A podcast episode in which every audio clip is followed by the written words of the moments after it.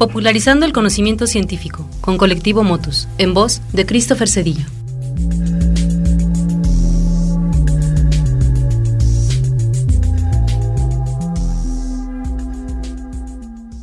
Difícilmente llegará el día que alguien pueda decir que ya no hay nada más por conocer. Si bien cada día es más fácil tener acceso a la información e incluso adquirir conocimiento de manera autodidacta, las instituciones educativas son indispensables y continúan haciendo una gran labor, formar un futuro para todos. Yo soy Christopher Cedillo de Colectivo Motus y en esta ocasión platicaremos sobre ciencia en la educación pública. En México, el Estado tiene la obligación de ofrecer educación gratuita, hasta nivel preparatoria. En teoría, esto permitiría que no importara la condición económica de los mexicanos para que todos podamos tener cierto grado de preparación. Luego viene la elección de carrera, donde algunos optamos por estudiar una carrera en una institución pública y así lograr el grado de licenciado o ingeniero, por ejemplo. Hasta este nivel, una persona ha invertido aproximadamente 17 años de estudio, lo cual es mucho, pero para algunos no es suficiente y es posible obtener mayor preparación estudiando un posgrado. Hay posgrados en los que solo es necesario tomar algunas asignaturas y éstas se acoplan bien para personas que trabajan, como es el caso de algunas maestrías en administración y leyes.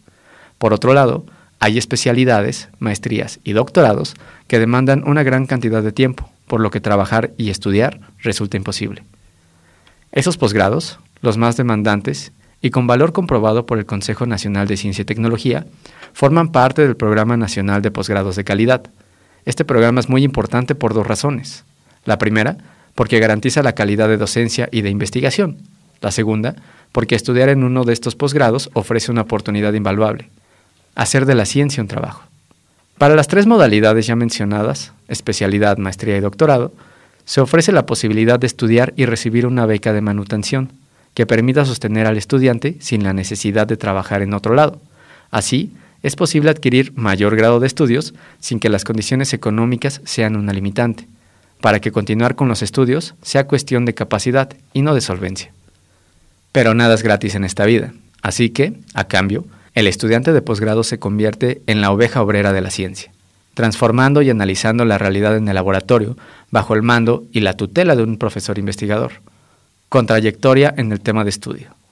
Así, investigadores e investigadoras ya formados se complementan con la siguiente generación. Pero, ¿por qué querría uno estudiar más? Yo creo que muchos tenemos demasiadas preguntas, para las cuales estamos dispuestos a invertir una vida de estudios con tal de obtener algunas respuestas. Y quién sabe, con un poco de suerte, sean las respuestas correctas. Una gran parte de los que continuamos como eternos estudiantes mantenemos la ilusión de algún día llegar tan profundo en la comprensión de un pedacito de la realidad que podamos repentinamente exclamar Eureka. Pero siendo más realista, yo tengo esperanza de alcanzar un momento de serendipia, es decir, de lograr un descubrimiento afortunado, encontrado prácticamente de manera accidental.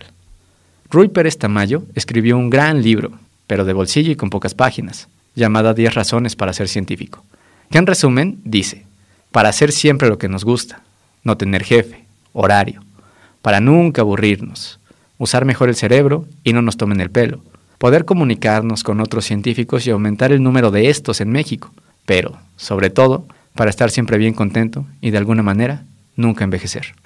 Hay científicos destacables y probablemente el ejemplo más conocido es el del doctor Mario Molina, quien obtuvo el Premio Nobel de Química en 1995 por sus investigaciones relacionadas con clorofluorocarbonos como amenaza para la capa de ozono de la Tierra. Su contribución fue tan importante que ahora difícilmente se habla de clorofluorocarbonos, pero antes de conocer su peligro, se usaba en todos los aerosoles. La ciencia ha demostrado, con numerosos ejemplos, su importancia y ha jugado un papel relevante para alertar posibles catástrofes, como el cambio climático, la experimentación con armas nucleares o biológicas. Aún así, políticos y tomadores de decisiones tienden a menospreciar lo que con estudios y con datos se demuestra. Un claro ejemplo es Donald Trump, presidente de Estados Unidos, quien ha negado sistemáticamente que el cambio climático existe e incluso se ha salido de acuerdos internacionales como la COP21. En México las cosas no son tan distintas y por eso los que creemos en las ciencias, pero no solo en las ciencias, sino en las oportunidades de hacer una carrera en ciencias que sea accesible para todas las clases sociales, debemos mantenernos inmersos en investigación, pero con un ojo camaleónico volteando a los espacios públicos y a los congresos que toman decisiones en políticas públicas. Así, en 2017 fue necesario salir a las calles en la llamada Marcha por la Ciencia, evento que se desarrolló en 500 ciudades en todo el mundo y donde México tuvo participación importante. Desde entonces, el esfuerzo se ha mantenido constante, llevando a las calles algunos temas de interés público. Desde 2018, la ciudad de Querétaro se suma al esfuerzo en una modalidad que busca empapar a la sociedad, desde los más pequeños hasta los más longevos, con una feria de arte, ciencia y tecnología. Este año, 2019, se llevará a cabo el 4 de mayo en Jardín Guerrero, zona centro, de 10 de la mañana a 3 de la tarde. La ciencia se va a las calles para promover espacios de comunicación y sobre todo para que las oportunidades que tuvimos para estudiar hasta este punto también los tengan los que aún no llegan y así formar un futuro para todos. Nos gustaría saber qué piensas. Escríbenos en nuestras redes sociales, Facebook, Twitter e Instagram como Colectivo Motus. Si quieres volver a escuchar esta cápsula, busca el podcast de Colectivo Motus en Spotify. Nos escuchamos en la siguiente.